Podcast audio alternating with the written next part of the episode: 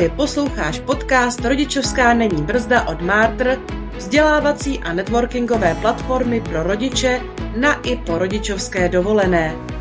Podcastem tě provázím já, Klára. Těšit se můžeš na inspiraci ohledně návratu do práce, osobního růstu i začátku nebo rozvoje tvého podnikání.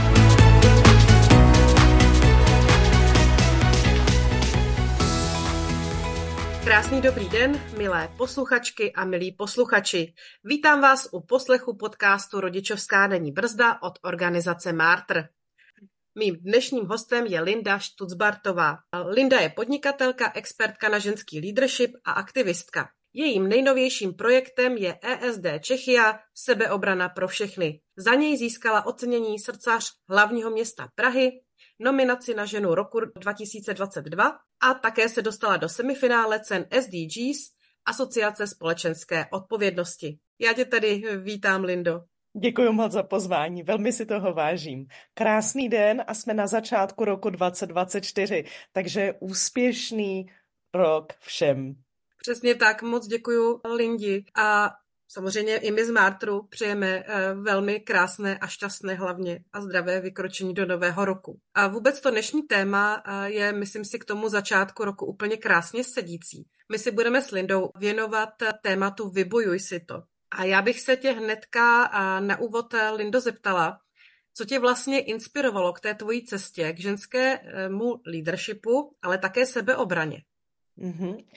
Tak eh, to je hodně náročná otázka eh, na začátek. Já podnikám více než 10 let a jak si budeme říkat, v mém případě to podnikání nebylo z vlastního rozhodnutí, ale z toho, že u bývalého zaměstnavatele, u velké korporace jsem neměla možnost slaďování. Bylo to před deseti lety, já jsem se dozvěděla, že moje tchýni onemocněla Alzheimerovou chorobou a syn se chystal do první třídy, takže pro matku opravdu takový ten náročný dvojboj, sendvičová generace, a tehdy jsem pracovala mimo Prahu, každý den jsem dojížděla, práce mě velmi bavila a došla jsem za svým německým nadřízeným a říkala jsem, že potřebuji nějakou flexibilitu. A on mi řekl, že bohužel v současných podmínkách nic takového není možné. A já jsem říkala, ale já přece nemůžu obětovat eh, rodinu práci. A on říkal, podívejte se, my jsme zaměstnavatel, který získává mnoho cen, um, mnoho ocenění, um, ale prostě tohle to vám nastavit neumíme. A já jsem opravdu odešla téměř ze dne na den. A těší mě, že dneska už je ta situace jiná. Co zůstává je opravdu, jak je náročné pro nás ženy sladit všechny ty funkce. No a ten ženský leadership a ta sebeobrana, ve mně to je tak asi přirozeně, protože když jsem začínala svoji kariéru, tak jsem byla jednou z nejvýše postavených žen na ministerstvu zahraničních věcí. Byla jsem pověřená řízením diplomatické akademie. Nikdy jsem nebyla jmenována. To je také zajímavé. Bylo mi 27 let, takže funkce, která je hodně seniorní, najednou jsem jí, jsem jí získala já, ale nejem se vším všudy. Pak vlastně jsem viděla v korporacích, jak je nedostatek žen ve vrcholovém vedení. No a když jsem se přidala mezi podnikatelky, tak zjišťuju, že co se týče startupů, tak méně než jedno procento investic jde právě na ženské startupy. Takže od toho asi k té sebeobraně to bylo velmi přirozené, že jsem začala bojovat za jiné ženy a také vlastně za sebe. Já ti moc eh, děkuji. Je skvělý, jak tě ten život eh, dovedl na tuhle dráhu. Já bych se tě chtěla zeptat, eh, já jsem na úvod zmínila, že ty se zajímáš o ženský leadership. Jaký je v tom vlastně rozdíl, ten mužský a ženský? Je tam nějaký zásadní rozdíl, nebo v čem, je, v čem ho vidíš? Jsem vlastně pracovala s konceptem leadershipu dle společnosti Atairu a tam říkáme, že leadership není o funkci, že to není, jestli jste CFO, CXO a tak dále, CEO, ale je to o přístupu k životu.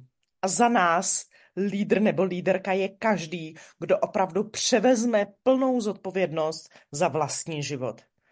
A tím pádem vlastně já si začínám vytvářet podmínky a prostředí, aby se mi dařilo, rozšiřuji svůj okruh vlivu a začínám přirozeně ty dobré podmínky vytvářet i ostatním. Takže za mě to vůbec není takové rozdělení muži a ženy. Pak samozřejmě přicházíme k nějakým charakterovým vlastnostem nebo k tomu, co je pro nás ženy typičtější, možná bych zdůraznila empatie vůči ostatním, možná bych zdůraznila více týmová spolupráce, naslouchání, efektivní komunikace. A na druhou stranu říkám, že jsou věci, které se můžeme učit i od mužů. Někdy je potřeba prostě direktivně rozhodnout, někdy je potřeba do toho velmi energeticky říznout a tak dále. Takže pojďme spolupracovat a inspirovat se navzájem. Úplně souhlasím. Ještě, Lindo, když se bavíme o leadershipu, možná nás poslouchá někdo, kdo třeba tohle, tenhle pojem úplně nezná. Co to vlastně ten leadership eh, je, co si pod tím představit. A jestli se to týká pouze někoho ve vedení, nebo jestli se to dá vztáhnout i nějak obecně to není o počtu podřízených, ale o našem přístupu k životu.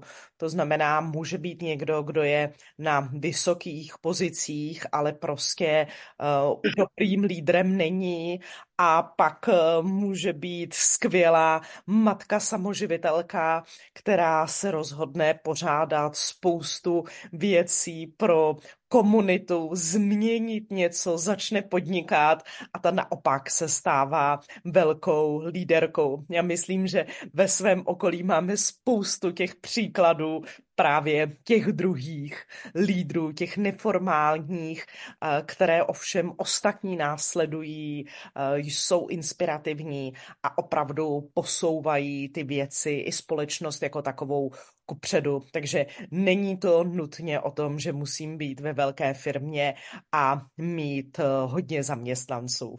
Pojďme si ještě říct, ten leadership, je to jako charakterová vlastnost, jako rodí se s tím někdo jako dobrý lídr, nebo je to něco, co se právě jako dá vypilovat, naučit, nebo je to tak nějak napůl? Musíš to trochu v sobě mít. Tak, kdybych řekla, že se s tím člověk rodí, tak jsem bez práce. Uh, takže budu říkat, že lídrem se člověk stává a určitě něco vrozeného ano, ale já jsem tady opravdu jako velkou zastánkyní toho, že, že je to o nás, že je to o nás, jak se rozhodneme si ten svůj život žít a prožít. Možná v tom je ten začátek roku takový symbolický. Pojďme si opravdu říct, co chceme a zároveň také, co nechceme, protože zejména u žen pracuje s tím, že ty to-do listy nemohou být eh, větší, rozsáhlejší, delší. Už toho tak máme na talíři pomyslně dost. Takže pojďme si i říct, kam tu svoji energii prostě pouštět nebudeme takové to přísloví, že energie jde tam, kam jdou myšlenky, proto vlastně hodně lidí, i já, nabádá ostatní k tomu, ať si to na začátku srovnají, ať si možná udělají nějaký vision board, o čem ten následující rok má být. No a co také v tomto roce priorita nebude. Jasný, já si myslím, že to je opravdu skvělý si říct, takhle i na začátek roku, že je dobrý mít ten ten přehled, aby jsme vůbec měli, věděli, kam směřujeme, že jo, mít nějaký ten cíl. Mm. A pokud jde o ten ženský leadership, jak jsme se o něm bavili, jak vlastně mohou ženy na sobě v tomhle směru pracovat, jak se můžou posouvat dopředu. Když bych si řekla, že chci něco měnit kolem sebe, ale potřebuju získat nějaké vlastnosti, které třeba teď úplně cítím, že nemám, tak co mám udělat?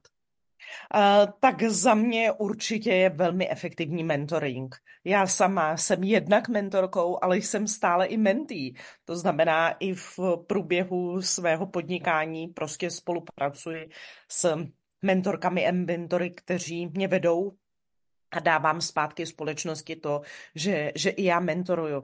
To znamená, um, doufám, že nás poslouchají ženy, které mají zájem se někam posouvat, které mají zájem uh, na sobě pracovat. Um, určitě začátkem roku se odevírá spousta mentoringových programů. Vyhledejte tu pomoc, už je k dispozici. To je zase příjemná změna proti tomu, když jsem eh, začínala svoji kariéru před 20 lety nebo jsem byla v té složité životní situaci před 10 lety, že teď už na to nemusíme být sami. To je něco, co já ženy říkám, ženy učím, řekněte si o pomoc. Mimochodem je to jeden z principů sebeobrany. To znamená, postavme se zpátky sami za sebe, řekneme si, co bychom chtěli získat za zkušenosti a dovednosti a dneska je opravdu spoustu možností, jak se vzdělávat prezenčně nebo online, jak si zvyšovat svoji kvalifikaci, jak prostě nezůstat stát na jednom místě a nezamrznout. Já bych jenom k tomu možná dodala, že my v Martru máme taky vlastní mentoringový eh, program a ten je vlastně specifický tím, že je právě speciálně připravený pro maminky a dost často těmi mentorkami jsou právě maminky, eh, které si tou tranzicí mezi tou stoprocentní rolí matky a potom zaměstnankyně nebo podnikatelky sami prošly, takže můžou krásně předat tuhle informaci. Tak jenom to jsem chtěla doplnit, ale vraťme se k tomu rozhovoru. Když se bavíme o ženách v podnikání, je tam určitě spousta předsudků. Ty si říkala, že ty startupy, ty ženské, do nich se příliš neinvestuje. V čem tkví vlastně ten největší problém a jak se té výzvy jako postavit? Tak eh, já už jsem mluvila o tom fenoménu, o kterém se moc nemluví, to je to vynucené podnikání. To je to, že eh, do té doby, eh, než se něco stane, nebo do té doby, než žena vlastně potřebuje sladěvat péči o rodinu a, a kariéru, tak je velmi často v korporaci velmi spokojená. Tak najednou jí vnější okolnosti opravdu jako brutálně donutí k tomu, to začít zvažovat. Um, velmi často, kromě nedostatku financí, um, ženy mají tendenci k takovému sociálnímu podnikání. Zase myslím si, že my dvě jsme dobrým příkladem toho, že nám jde spíš o tu myšlenku, um, o to nějakým způsobem zanechat ve světě pozitivní stopu, o ten dopad. No a tím pádem ne vždycky um, pro investory umíme kreslit takové ty hokejky, jak to nahoru, jak to rychle poroste. Ona i ta oblast toho sociálního podnikání, která je ženám blízká, ať už se to týká péče nebo vzdělávání, zase obě dvě jsme si to zaskusili, není příliš atraktivní pro investory. No a další předsudek, se kterým se setkávám, je, že vlastně jako podnikání je tak trochu můj koníček, že jo, že mám doma toho manžela, který mě uživí, protože jinak by to nebyl ten manžel správný, což je opět jeden z předsudků, který nám nepomáhá, nenahrává. Takže tady to máme velmi těžké. Ono také žen podnikatelek je daleko méně než mužů podnikatelů. No a ve výsledku prostě se to odráží v těch financích. I tady doufám, že se blízká na lepší časy. Zatím ne tak úplně v České republice, ale v celé Evropě je to trend, tak já na to poukážu abychom věděli, kam máme směřovat. Když jsem se účastnila letošního světového fora podnikatelek, na kterém ty jsi byla loni, tak vlastně tam mluvili o tom, že vznikají speciální investiční fondy jenom pro ženy, které vlastně budou investovat jenom do ženských projektů, právě aby se ty podmínky nějak zrovnoprávnily. A já se těším, až tyto fondy budou i v Čechách. Tak to je, myslím si, že skvělá vize do budoucna pro nás ženy. Ono je vlastně pravda, že ty ženy dost často začínají podnikat právě na mateřské. V době, kdy uh, tak trochu mají možná víc času, ale také jsou v té znevýhodněné situaci, kdy se snaží jakoby vybudovat si tu svoji finanční soběstačnost nebo aspoň nějak se postavit na ty vlastní nohy.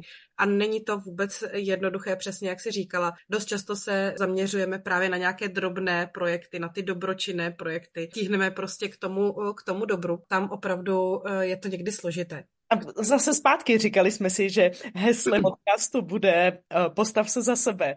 Takže opravdu naučit si říct cenu, eh, nebát se. Já nevím, jak ty, ale já vždycky, když jdu na nákup, tak tam po mně chtějí peníze. Vůbec se nezajímá, kolik osudů jsem změnila k lepšímu.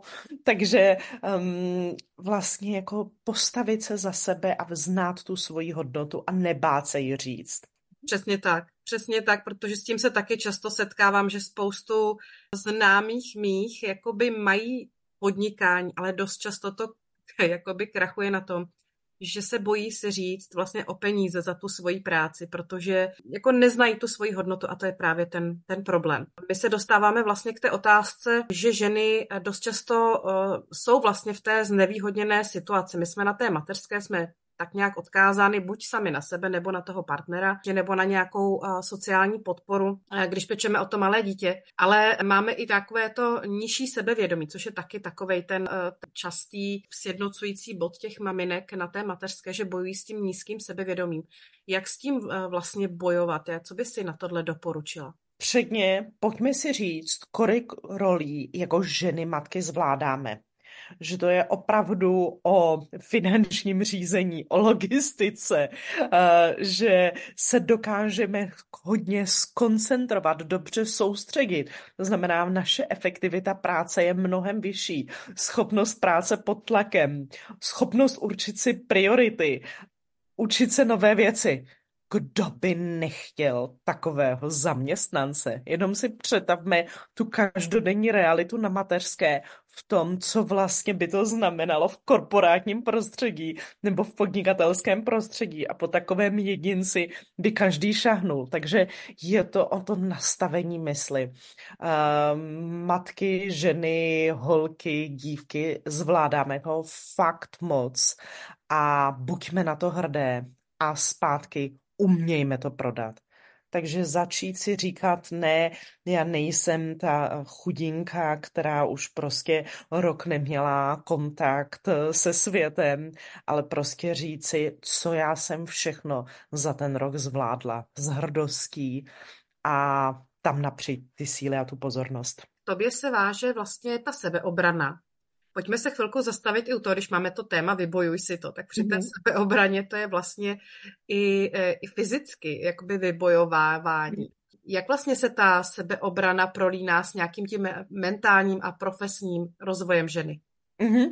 Tak e, pod e, pojmem sebeobrana si spíše představí bojové umění nebo bojový sport. Ona za mě je sebeobrana opravdu o tom postavit se za sebe, komunikovat své potřeby, vymezit si hranice. Eh, v konceptu, který já jsem přinesla do České republiky, Empowerment Self-Defense, je bojuj až na čtvrtém místě.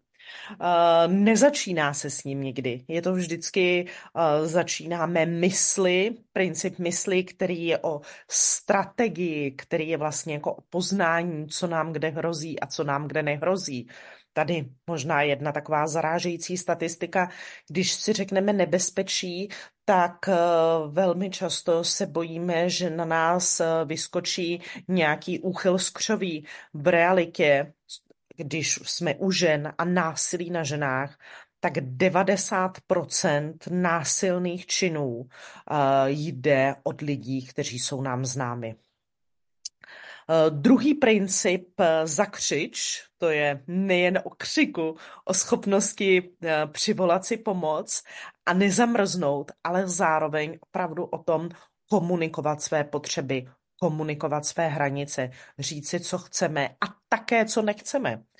Protože opět velmi často z vlastní zkušenosti, když si ty hranice nevymezíme, tak ostatní to mají jako prostor, do kterého nám mohou zasahovat. Velmi často o tom ani nevědí, že nám je to nepříjemné.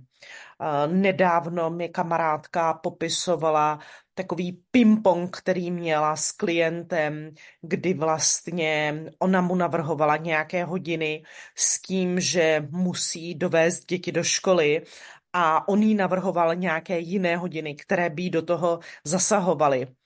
A až v momentě, kdy řekla, já opravdu ráno nemůžu, protože vozím děti do školy, tak eh, on pochopil, že to je ta její hranice a najednou se dohodli na termínu. Dokud vlastně jakoby um, to on nevěděl, tak uh, jí vyhovovalo po deváté, jemu zase naopak z mnohých důvodů vyhovovalo před devátou, proto to pořád navrhoval. To znamená, velmi často já říkám, komunikujme, komunikujme. Za mě velmi podceňovaná dovednost, eh, co se týče obrany. A ten třetí princip je utíkej, což je útěk nejen fyzický, ale i psychický. Je to o to schopnosti deeskalovat, je to o schopnosti nenechat se vtáhnout do nějakého konfliktu. Když už jsme ve vyhrocené hádce, tak se stejně s nikým nedomluvíme, tak raději prostě to téma zaparkovat, vzít si čas, eh, nějakým způsobem si dát pauzu. Ale zároveň je to i o tom odchodu z nevyhovujícího vztahu, třeba i zaměstnaneckého, tak jako to bylo v mém případě. No a až teprve potom, když jde o život a o zdraví, tak se dostáváme k těm fyzickým aktivitám. Takže ta sebeobrana celkově je mnohem komplexnější. No a nesmím zapomenout na pátý princip, poslední, ale také důležitý, který je o sdílení. To znamená opět, řekněme si o pomoc, řekněme si, s čím válčíme a nebuďme na to sami. Děkuji ti za tohle schrnutí. To si myslím, že je absolutně velice důležité. Já jsem v tom sama teda rozpoznala jednu moji situaci, která byla asi nejvíc krizová situace v mém životě, kdy se eh, trošku nevyvedlo jedno rande a vznikla tam prostě situace, kdy ten člověk mě jakoby držel a nechtěl mě pustit, eh, abych odešla. A to, co fakt zabralo, bylo, když jsem začala křičet. Mm-hmm. Jsem mhm. zvýšila ten hlas, tak toho vyděsilo, protože to samozřejmě přivolávalo pozornost uh, z okolí. Byť jsme teda byli v bytovém domě, tak o to on nestál, tak mě potom tedy nechal jít. Ale kdybych to bývala neudělala, tak nevím, jak by to dopadlo. Jo? Byla to taková opravdu velmi složitá situace, kam jsem se jako naivní mladá dívka prostě svojí naivitou a, a důvěřivostí dostala. A tohle mě eh, de facto zachránilo. Tak díky, že jsi to zmínila. Já děkuji tobě za sdílení a za mě za násilí může vždycky agresor. Takže určitě vlastně to je velmi často, co si říkáme, je to naše chyba. Ne, byla to, byla to jeho chyba a ty si zareagovala velmi adekvátně.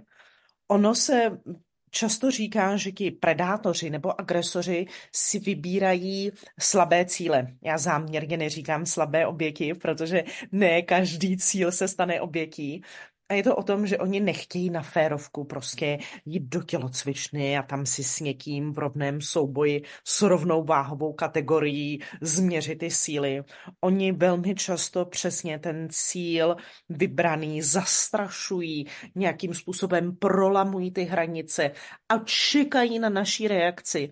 A v momentě, kdy my ukážeme, že nejsme ten snadný terč, tak to jdou zkusit jinam. Takže za mě velmi oceňuju použití hlasu a velmi oceňuju i tu intenzitu hlasu. A je to něco, co ne všechny ženy umí. Já učím na svých eh, kurzech i křičet a mm, velmi často je tam přesně taková ta jako pochybnost a můžu si to dovolit a co si ostatní pomyslí a budu za hysterku. A další, možná ne moc hezké nálepky.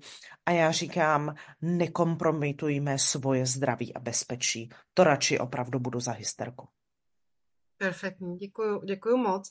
Já bych jenom k tomu hlasu ještě dodala, že opravdu jsem prošla hlasovým tréninkem a fakt to na tom sebevědomí jako zanechá stopu, když najednou tě učí ten hlas používat sebevědomě. A je to opravdu důležitá věc, která, která možná se zdá úplně banální, ale je důležitá. Mm-hmm. Ono totiž nám, ženám, velmi často pod stresem jde hlas nahoru, do těch vyšších tónin, které jednak nejsou příjemné, nebo v momentě, kdy to zkoušíme na děti a přesně děti vědí, že jako už překročili tu hranici, ale v tuhle chvíli je to pes, který štěká nekouše. A zároveň my tím dáváme najevo ten svůj stres a tu nejistotu. Takže kromě učit křičet, ještě také učím ženy um, velmi často jít do hlubší tóniny, což si asi absolvovala i ty. A nebo chvíli jako stlumit tu intenzitu tého, toho hlasu. Vlastně kontrast vytváří tu dynamiku. Nebo ticho. Já nemusím na všechno reagovat. Schválně jsem tam nechala trochu ticha, aby ten kontrast byl znát. A přesně je to pravda, že ten, na ten hlasovém tréninku se učí ten hlas jakoby položit a mluvit spíše v těch nižších tónech. Já jsem se chtěla ještě zaměřit na jednu věc, která mě osobně taky zajímá. Ono dost často, když se dostaneme do nějaké náhle stresové uh, situace, kdy dojde třeba k nějakému náhlému útoku, spoustě lidem se stane, že spanikaří nebo že, jak se říkala, stuhnou. Dá se tohle uh, nějak nacvičit, jak, uh, jakoby, aby si v té situaci jakoby nestuhla, ale nějakým způsobem zareagovala? Tak začněme trochu u teorie, kdy zamrznutí je jednou z tří přirozených reakcí na stres. Máme bojuj, uteč a nebo zamrzni. A to zamrzání máme všichni v genech protože v době, kdy jsme žili ve stepích a pobíhal tam šavlozubý tygr, tak pravděpodobně to byl někdo, kdo nepřežil, pohnul se a byl ten den za svačinku, zatímco geny našich stuhlých předků eh, se propsaly do naší genetické výbavy. Znamená, já všechny uklidňuju, že to zamrznutí je normální. Ať zase se za to nebyčujem, ať na sebe nejsme moc přísné. Je to taková ta reakce, šahám do kabelky pro peněženku, pro mobil, pro klíče a najednou to tam není. Ono v praktickém životě, když vstupujeme do vozovky, najednou se na nás říkí auto, asi je také lepší stuhnout, než si říkat, aha, to jsou světla, jsou to halogeny nebo xenony a řídí se na mě Peugeot nebo Renault. to znamená, nemá cenu v tuto chvíli něco racionálně vyhodnocovat.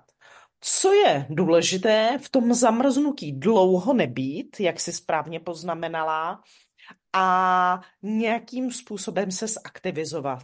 Takže já třeba doporučuji jít na to přes to tělo a přes eh, použití hlasu. To znamená právě uh, začít uh, křičet nebo, nebo mluvit. Také je důležité vědět, že když jsme ve stresu, tak nevymyslíme nic eh, kreativního. Um, určitě si všechny vzpomeneme na nějakou hádku, kterou jsme měli a zhruba tak po hodině nás napadlo, tohle jsem měla říct, takhle jsem to měla vytmavit, tohle jsem měla zdůraznit, když to vůbec nezaznělo. To je vychází z toho, že vlastně opravdu ten uh, mozek pod stresem reaguje trochu jinak. To znamená, je hodně důležité mít případné reakce nacvičené předem. To znamená, co bych konkrétně volala, proč bych to tak volala. To znamená mít nacvičené třeba slovo jenom dost nebo stop. Úplně to stačí na takovéto zaktivizování. Uh, vědět, kdy nepomáhá to, že třeba kolem jdoucímu budeme tykat, budeme mu nadávat, velmi často agresoři začínají tykat, začínají prostě nadávat, ale v momentě, kdy my tento vzorec budeme opakovat, tak eh, všichni kolejdoucí si budou myslet, že jde o konflikt mezi známými osobami a zdaleka nebudou chtít zasáhnout. Ehm, je také důležité vědět, jak si říct o pomoc. To znamená, ne pomozte mi, ale konkrétně vy tam, pane v modré bundě, prosím, zavolejte policii protože zase z psychologie davu, když eh, říkám ne o pomoc, tak každý si myslí, že tu pomoc zavolá někdo jiný. Takže jsou to takové vlastně zásady, které bychom si měli zvědomit a měli bychom si naučit a já pak doufám, že budeme tak dobře vyhodnocovat ty situace, že se do nich nebudeme dostávat. Děkuji moc za, za tohle krásné schrnutí. Já bych se ještě, ještě na maličkou chviličku, než, než ukončíme rozhovor, zastavila u nějakého toho nefyzického násilí, často slovního, nebo ty jsi zmiňovala to ticho. To ticho může být ale i použito tím agresorem vůči nám. Mm-hmm. A, a nebo je to potom různé, různé násilí, které se často děje třeba na pracovišti, různé tlaky a, a, a věci. Napadá tě něco, co by se s tímhle eh, dalo dělat, jak se vůči tomuhle bránit, nebo jak si vybojovat v tomhle nějaký, nějaké svoje vlastní postavení? Mm-hmm. Tak já spojím dva principy. Já eh, spojím ten princip komunikace a princip sdílení. To znamená, velmi často, co pomáhá, je takzvané jako já tvrzení. To znamená, něco mi je nepříjemné, pojmenovat to a žádost, co by dotyčný měl dělat jinak. To znamená, eh, stojíš příliš blízko, eh, zadáváš mi práci vždycky na večer, to já jsem s rodinou a mít tam nějaký návrh. To znamená, prosím, pojďme se domluvit, že úkoly budu dostávat ráno, nebo že eh, čas od 6 do 9 bude rodinný a tak dále. To znamená, velmi často lidé nereagují dobře, když jim říkáme, co nemají dělat, protože ne vždy náš mozek dokáže zpracovat negativní abstrakci. Ono je to tak trochu s malými dětmi. A, my se zase dostáváme do té pozice trochu paní učitelky, ještě s tím nepříjemným pisklavým hlasem. To znamená, v klidu říct, jak já to cítím, na pocity máme právo. A, a co teda navrhuju. To je první věc. Ta druhá věc je potom to sdílení. Nemusíme na ty problémy být sami. To znamená, velmi často my máme pocit, že se to děje jenom nám. Je to hodně častý trik predátorů, manipulátorů, ale i agresorů. Vidíme to v různých třeba i medicínských profesích, že dotyčná má pocit, že byla jediná a pak se ukážou desítky, stovky opakujících se vzorců chování. To znamená, pokud můžeme, promluvme si o tom s někým. Já ti moc děkuji, Lindo, za, za tohle krásné sdílení. Já si myslím, že tam bylo zaznělo spousta důležitých věcí pro nás, pro ženy a zejména pro ty, které, pro které sebeobrana dosud nebyla úplně známá. A já doufám, že se to v tomhle roce změní a ženy za sebe budou trošku víc bojovat a vybojují si třeba ty fondy pro ty ženské podnikatelky a podobně. Chci se tě jenom na závěr zeptat, protože se ptám úplně všech našich hostů. Je podle tebe rodičovská brzda a co dělat, aby nebyla? Uh, tak za mě určitě ne. Rodičovská je téměř inkubátor a akcelerátor podnikatelskou hantýrkou, um, neuvěřitelný zrychlovač všeho, uh, dochází k přehodnocení priorit. Já bych rodičovskou brala raději jako křižovatku, uh, kdy vlastně si ženy můžou říct, čemu se chtějí věnovat. Dává mi to smysl. Jsem tady na tom místě správně, anebo najednou je fajn, že si vymyslím jiné poslání, že budu potřebovat jiné podmínky, že se mi změnily priority.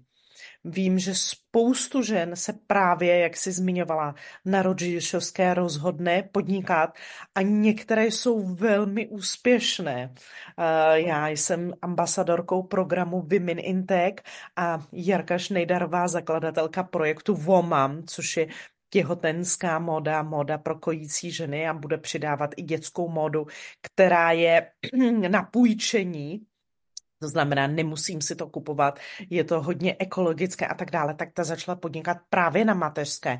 Máme spoustu příběhů uh, z našeho okolí, konec konců i ty si toho důkazem, takže nenechme se vtlačit do toho, že to je nějaké období, kdy vlastně mm, jsme takové ty chudínky a jsme v oběky. Je to náročné období, je to opravdu jako mega náročné období ale zase je to na nás, jak se k tomu postavíme. A ta pozitivní zpráva je, ty jsi to zmiňovala, že uh, je spousta organizací, Martr patří mezi jednu z nich, které opravdu se snaží pro ty ženy ty podmínky dělat lepší a vytvářet jim ty příležitosti. Takže za to velký dík a pro ženy pozbuzení, ty příležitosti tady jsou, tak je pojďme využívat. Já ti, Lindo, moc děkuji za tenhle rozhovor. Já bych určitě dodala, že kdo nás poslouchá poprvé, tak ať se podívá na nabídku, co nabízí Martr. Je tam spousta, kromě mentoringu i vzdělávání a další, další aktivity. A zmínila bych i program pro samoživitelky, který je taky velmi zajímavý pokud máte okolo sebe samoživitelku, dejte jí vědět o tomhle programu, protože je velmi, velmi skvělý. No. Využiju této příležitosti, protože já jsem se včera setkala s Andreou a no. říkali jsme si, že i něco připravíme právě v oblasti sebeobrany jako takové. Takže se těším na nějaký společný projekt, protože budoucnost je ve spolupráci, budoucnost je vzájemné podpoře a budoucnost je i o tom, abychom těm, kteří ty podmínky nemají vyrovnané, je pomohli trošičku zlepšit. Skvělý, moc děkuji a na to se taky opravdu těším tedy.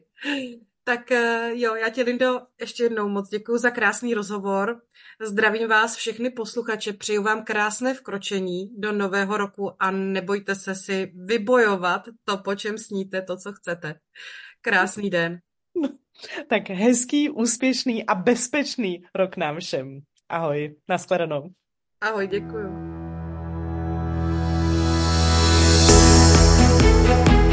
Jestli se ti tento díl podcastu Rodičovská není brzda líbil, zaklikni odběr a sdílej ho dál. Díky, že nás posloucháš a nezapomeň, jsme v tom s tebou. Za tým Martr, moderátorka Klára.